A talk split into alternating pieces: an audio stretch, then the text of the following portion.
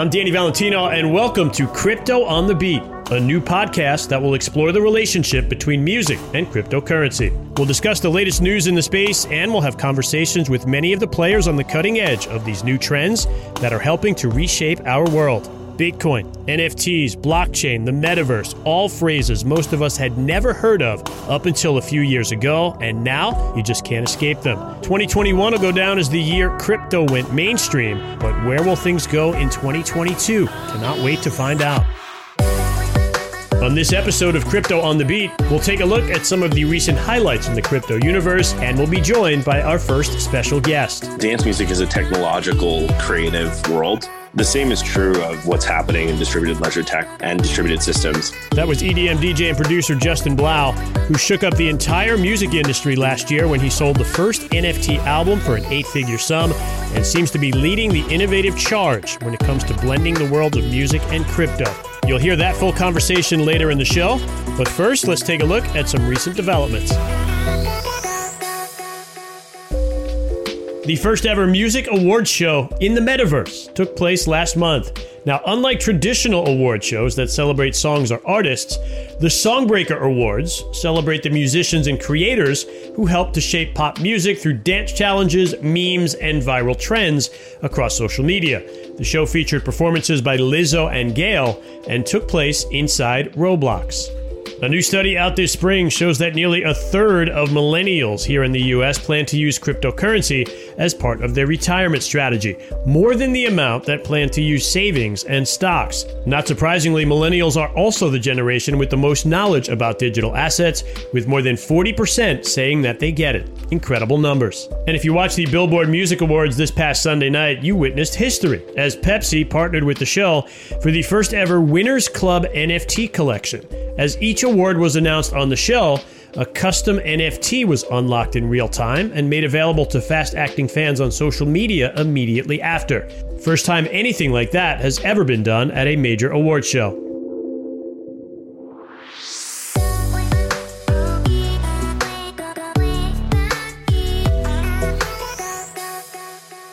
It's hard to think of an artist who had a bigger impact on the music industry in 2021 than Justin Blau, our special guest on today's show.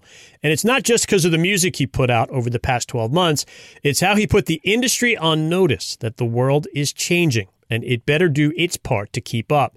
After walking away from a career in banking about a decade ago, Justin began a career in music. He started out DJing college frat parties in the Midwest, and in just a few short years had taken it all the way to the main stage at some of the biggest festivals in the world. Now he's combining his love of music with that finance background and is changing the future with his work in the NFT and blockchain universe. In the past year alone, he's launched multiple NFT collections and started his own company called Royal, which lets fans share in the success of their favorite song or artist through unique forms of investment and ownership. Excited to welcome to Crypto on the Beat, Justin Blau. Doing great. How are you? Doing great, and uh, appreciate you joining us. Uh, your story just a fascinating one. You came from the investment banking background. You go to college. Your career path is seemingly laid out, right? You got a job waiting for your graduation, but plans change. Uh, you're at school. You discover how much you like to DJ and that you're good at it. I mean, what was the reaction from the family? when you told them, uh, "Hey, let's put the finance job on hold for now. I want to pursue music." Yeah, no, it was it was a pretty crazy experience. I had kind of learned about dance music from my roommate who's who's Swedish and got super deep in just learning how to produce in Logic and Ableton. You know, back at a time when it was really easy to just get the software and start moving. You know, you know, you used to need a recording studio to make anything of good quality, and the barrier to entry and the technology to make dance music just improved so much. And in college, I spent most of my free time doing that and you were playing like you know underground dorm parties and frat parties and stuff and and you know everybody was coming out to see you and then it kind of just i mean it took off from there right? You, you became very successful. You played the biggest festivals all over the world. You had hit songs on the radio. Was the peak of your musical success was that fulfilling for you? Or i mean were you always thinking hey i might go back into finance at some point? You know i, I always knew music music for me was never something to become the the quote unquote biggest or the largest or most popular. It was always just a passion of mine, and so I wanted to focus on making music that I wanted to make. And you know, I think with with the Blau project, I I definitely achieved most of my goals. Um, but I also faced a lot of challenges along the way as an independent artist. And, you know, I, my passion was always to kind of bridge both worlds. My background in finance, my my interest in, in crypto and, and blockchain tech, and of course my experience as a musician. And I kind of always felt that there were a lot of ways to, you know, merge both worlds. And that kind of birthed the new project that I'm working on, which is called Royal. So, at what point did Bitcoin and crypto first come onto your radar? And what excited you the most about the possibilities? Yeah, I guess 2014 was the first time Bitcoin really came on my radar. So, I'm, I'm by no means like a super OG, um, like a 2011 or 2010, you know, original adopter. But what, what fascinated me about Bitcoin initially was the idea of frictionless value transfer, banking the unbanked all over the world, being able to move money wherever 24 7 without any restrictions. I thought that was really powerful. And, you know, our banking system here in the US is pretty messed up. And so, you know, let alone banking systems and, and financial systems in, in other countries. Hmm. And that that really fascinated me initially in, in 2014 but I was kind of only passively involved until 2017, which is when I got super involved and active. Um, and that was particularly because Ethereum lent itself to a lot of potential in disintermediating lots of industries, um, not just finance and music, but pretty much everything. And at the time, there were a lot of promises made. There were a lot of, you know, I'm sure some some listeners would remember the kind of ICO era, which was basically, you know, mm. just people selling tokens on beliefs of future technology that didn't exist yet. Um, but it was still a really interesting time because the underlying technology or you know any DApp compatible blockchain um, was definitely a powerful concept. Fast forward to today, a lot of the actual technology that was built in 2015, 16, 17 is actually being used in a way broader sense. And we're seeing that use, you know, happen across decentralized finance applications and NFT applications. And so, you know, you know, just like any new, new technology, it takes a while for the adoption and for the innovation to really hit scale. Um, but we're definitely starting to see that now. Yeah, I mean things are happening at breakneck speed uh, for sure, and uh, you know a lot of people think that you know you in particular got into this uh, overnight, but uh, that couldn't be further from the truth. I remember you and I had a pretty long conversation about this. I think it was maybe 2017 at a big festival. And what I found was a lot of people in the dance world were kind of connected early to this space, maybe not as much as uh, you, for example, but people were interested in it and conversations were being had. I mean, do you think that's a coincidence or do you think there's something about our scene in dance music that, that where people tend to be maybe a bit ahead of the curve? I definitely think that like inherently dance music is a technological creative world um, whether you're a creator or a consumer. The same is true of you know what's happening in distributed ledger tech and distributed systems. So it doesn't surprise me that there's like a a link between both worlds that feels pretty strong. I think DJs and, and electronic musicians love the idea of experimentation and playing with software. Um, the same is true of everything in crypto, right? And so there's definitely that kind of interesting link that exists between both worlds. Yeah, well said. And uh, over the past three years, I mean, we could say you've been busy, essentially changing the world, really. I mean, you threw the first blockchain based music festival uh, in 2018. You sold the first album in NFT form earlier in 2021, and you just recently launched uh, your company Royal, which lets fans share in the success of a song or artist. I mean, to me, it almost feels like you're on some sort of personal quest to change or revolutionize the music industry here. Is that what's going on here too? I'd say that's pretty accurate. Um, I, I, think that I've learned a lot of really interesting and frustrating things about the music business having been independent. And I kind of want to create the tools for the next generation of artists to, you know, monetize and achieve their kind of creative and financial freedom themselves without being dependent on legacy infrastructure and systems that are generally pretty predatory. Not not not all the time, but many of them are. I think the the idea that let's say uh, you know Daniel Ek, for example, the head of Spotify, he's a billionaire and he's obviously getting rich off of you know people subscribing to the service, but then the artists are getting like what do you get paid off of a, a stream, for example, on on a, a, service like that? It's like it's a fraction of, of a cent. you right? know, what's interesting is like a lot of people like to make out the streaming services as the enemy when when in fact you know um, if you are an independent artist, streaming services have actually quite a bit bettered the payouts for those who actually own their own masters. So before streaming services existed, um, the actual consumption and, and, I should say purchase of music licenses on iTunes was relatively lower than the amount of money that Spotify pays out. Um, it is about a third or uh, you know a little bit more than a third of a cent per stream, but at scale and when you own 100% of that, it's really powerful.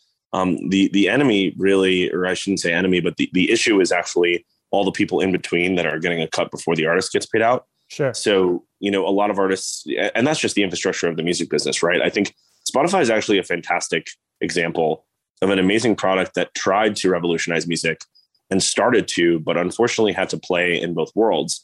Um, you know, if it were their choice, I'm sure they'd love to pay artists more, but uh, unfortunately, artists have pre-existing agreements with a lot of other people, and so you know, me as an independent, Spotify has actually done quite a bit of great in my life, um, and there are a lot of other independent artists that would say the same. Um, Verite and Russ being being two that are that come to mind. You know, realistically, um, yes, like there is still an imbalance between the actual value that creatives create and and who who's able to monetize it most efficiently, right? And so I think the goal at Royal is to rebalance that. And uh, we're going to talk a little bit about that in just a second. But I also want to talk about when you sold your first NFT album. I think it was February 2021. Very few had even heard the term before NFT, let alone knew what it meant. And now here we are. Collins Dictionary names it their word of the year. Nearly $11 billion worth of these were sold in the third quarter alone. I mean, how big a role are NFTs going to play in the future of the music industry? You know, it's really interesting. I think NFT is such a non fungible token, right? It, it's such a weird term. Um, and the only reason why it exists is because most tokens are fungible. So you just put the word non fungible in front of a token, you know, any any kind of contract on on any blockchain. Let, us go really general here.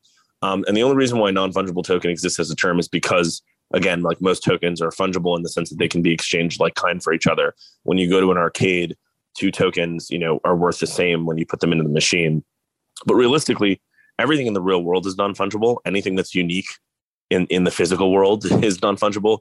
Even even dollar bills are technically non fungible in the in the sense that they each have serial numbers, right? Which which give them a, a non fungible characteristic, even though most of them are fungible in the sense that you, you wouldn't necessarily discriminate against a dollar bill because it has a certain serial number. You'd still it's still worth the same to you as it is to somebody else, right? And so I think that the idea of ownership is is what excites me, and non fungible tokens are a way of assigning that ownership on a blockchain. And so you can kind of view these things as certificates of authenticity. And everything in the digital world has been infinitely, can be infinitely reproduced with this kind of right click save mentality or pirating software or movies or music. But when it, when there's a system of you know registering ownership like NFTs on chain, um, all of a sudden ownership becomes really meaningful to to an end user, and owning a song can actually mean a lot. It can even mean participating in all the royalties associated with that song. And that's kind of what we're experimenting with with, with my new company. And uh, let's talk about that. Uh, the company's called Royal, uh, launched a few months ago with your college roommate. You've raised nearly $100 million already. Big names like the Chainsmokers, uh, Kygo, Nas, all investors. I mean, just tell us a little bit about how this works and, and how it might benefit you and, of course, your fans. Yeah, I mean, I think I think the principle behind Royal is simple. Um, everyone listens and consumes music, but has very little room to participate in ownership of music. The same way, you know, music as an asset class has only been accessible um, by you know record labels and, and private equity firms. When you give the people that actually drive the popularity of music a piece of the pie, you know, how does that change the incentives of both creators and consumers in the actual you know distribution of creativity right and and that's kind of what royal seeks to explore like if you could invest in an artist right what would that mean? How would that change your behavior? And we're really excited to see that actually playing out in real time. Just to give people an idea of how this works, your first release was was a song called "Worst Case," and this is a song of yours that you released uh, through Royal. You auctioned off fifty percent ownership of that song to your fans, and then more recently, uh, you just released another song called "Waveform," where you auctioned hundred percent ownership of that song to one fan. I mean, that's exciting stuff. And it also, it, it, you know, builds on a point you brought up earlier. It's the music going straight to the fans. There's no middleman, right? There's no record label involved. I mean, can this essentially make record labels obsolete as we look to the future? Um, I don't think necessarily labels will will ever become obsolete, but I like to say that they, they they'll need to become more price competitive, right? I think that labels are are like the only source of distribution and capital for artists. Um, and since the streaming era, and, and by the way, this is only recent, right? Like since streaming has actually started to pay more than you know iTunes licenses, so to speak. Um, now that there's quite a bit of money in streaming, labels are getting outsized value to the contracts that they've that they've worked artists into, right? And so as alternatives begin to exist for artists, label services are still really important. You know, helping A and R records, production, marketing. Some artists do need those services. Um, it's just that the, the deal structure will likely need to be more competitive because the alternative, of course, would be a platform like Royal, where you know an artist can kind of control everything, right? And so I, I don't think there's a world where they don't coexist. I think in many ways they do, and in many ways they you know can even benefit each other. But I think that you know what we like to say at you know what I try to tell my team is the enemy the enemy of Royal is not um, is not any counterparty or any or any label or any distributor. The enemy of Royal is the bad record deal, right? Um, And there are many different parties that might do that or create those deals, but we want to create the alternative to those types of deals. So, what so is a giving, bad record label deal for somebody listening? They may wonder what what would a bad record uh, label deal look like. Um, I think a newcomer will sign a hundred thousand dollar advance for you know someone who's new who has like a little bit of traction on TikTok might sign a hundred or two hundred thousand dollar advance for like four albums and give up 80% of the equity in their music. Wow. I think that's probably a pretty bad deal. um. Kanye famously um, gave up 86% of the equity in his music for two and a half million dollars. I think it was for four or five albums. Wow. Um, of course, that that's worth a lot more today, right? So I think that's like the best way to explain it. But you know, I, I also think on on the flip side of that, labels do provide a lot of services for distribution. Um, it's just a question of what kind of artist you want to be. I think that like labels will always be relevant for pop. Um, they might not always be relevant for you know a bedroom artist that happens to gain traction on TikTok. And uh, how easy of a sell was this for you? Like, let's say you're calling up Alex and Drew from the Chainsmokers to kind of pitch the idea. I mean, are these guys like you know grasping onto it right away, or is it a little bit of a you know a tougher sell? Um, I'll be honest. There's been very little resistance um, to the idea. I think like most people know that this this kind of service needs to exist um, or I should say, you know, these tools need to exist for artists. You know, with with software and with developers of software, we, you know, people create these SDKs, these software developer kits. We like to say that Royal is the SDK for artists. Mm-hmm. You know, it's it's it's a set of tools that artists can use to maintain their independence and to monetize. And whenever you tell that to another artist, I mean, we've all been through it, right? So it, it, resonates pretty deeply with a lot of the artist community. With all these changes happening in music over the past several months, you know, as a fan of the industry, I mean, it, it's you have to keep up at this point. Otherwise, you know, the industry is obviously going to look very different five to 10 years from now. I mean, how do you see things? Uh, let's say it's 2030 now. Uh, how do you see the music industry? I mean, is it all going to be NFTs and metaverse concerts, or what are we going to be looking at? metaverse concerts, ticketing, ownership of music via NFT or you know adjacent type technology, probably all going to play a really big role in the future. But but it's still it's still developing, right? I mean, this technology is only ten years old. Distributed ledger technology, as we know it today, is only ten years old, or a little bit older, like I guess eleven or twelve. Um, and the next ten years are going to be pretty wild, mainly because the talent that exists from the Web two world, or like companies like YouTube and Instagram, all all these people are gravitating towards the Web three world. You know everything that's happening in crypto, and so the, just the universe of crypto is attracting more talent, which means innovation will be faster, and the speed at which it develops will also grow. In, you know accelerate pretty pretty drastically right and so i think that, that that's what we're going to see over the next 10 years if you could just briefly explain for for somebody who may not be aware just the difference between web 2 and Web three, because Web three is something we're hearing a lot about, and uh, obviously going to play a key role in the future of technology. Web three is a world where where you bring your identity and and purchasing power with you to anything in the world, whether it be a website or a virtual world or or a metaverse. Web two is this world where there's lots of different services where you your data is being used and advertised upon. You have separate logins everywhere there's no kind of identity factor that you can bring with you across different worlds or different digital worlds, right? So Web three is just kind of a, a, a, short way of saying this this kind of new internet that that a lot of you know crypto companies are trying to build. It's fascinating what is being built uh, pretty much right underneath our noses at this point. and you have to stay on top of this stuff because it's, it's just changing so quickly. Just to kind of bring this full circle here a little bit obviously you're, you're break speed ahead right now in the cryptocurrency and, and nft world but how big of a role is making music going to play in your future do you think at this point? I think i'll, I'll obviously always make music. Uh, i'm definitely touring quite a bit less like substantially less um, but you know, right now the focus is building the company as quickly as possible. And you know, I will definitely always make music. It's just a question of when I would go back in a, in a more frequent capacity. But it's it's always there. Well, if you want to hear the man's music, it's all over SiriusXM. And we've been following your career musically for, I'd say, about a decade now. And uh, yeah. it's been a lot of fun seeing the transformation and how you're helping to transform the music industry. So I think we'll leave it here for now. It's fascinating stuff. And I, I just know that we'll be hearing a lot more from you in the weeks and months to come with uh, Royal and uh, probably some more stuff you're working on too. Absolutely. 100%. 3LAU, thank you so much for uh, joining us. I appreciate it. Thanks so much for having me here. It was awesome talking about all this stuff. That was my interview with EDM DJ and producer Justin 3LAU, a guy who's had multiple number one songs in dance music over the years, and now you're more likely to see him as a guest on CNBC then talking to a music blog promoting his newest tracks. Justin is only 31 years of age, very interested to see what his next moves are going to be as we head deeper into 2022. Imagine he is just getting started.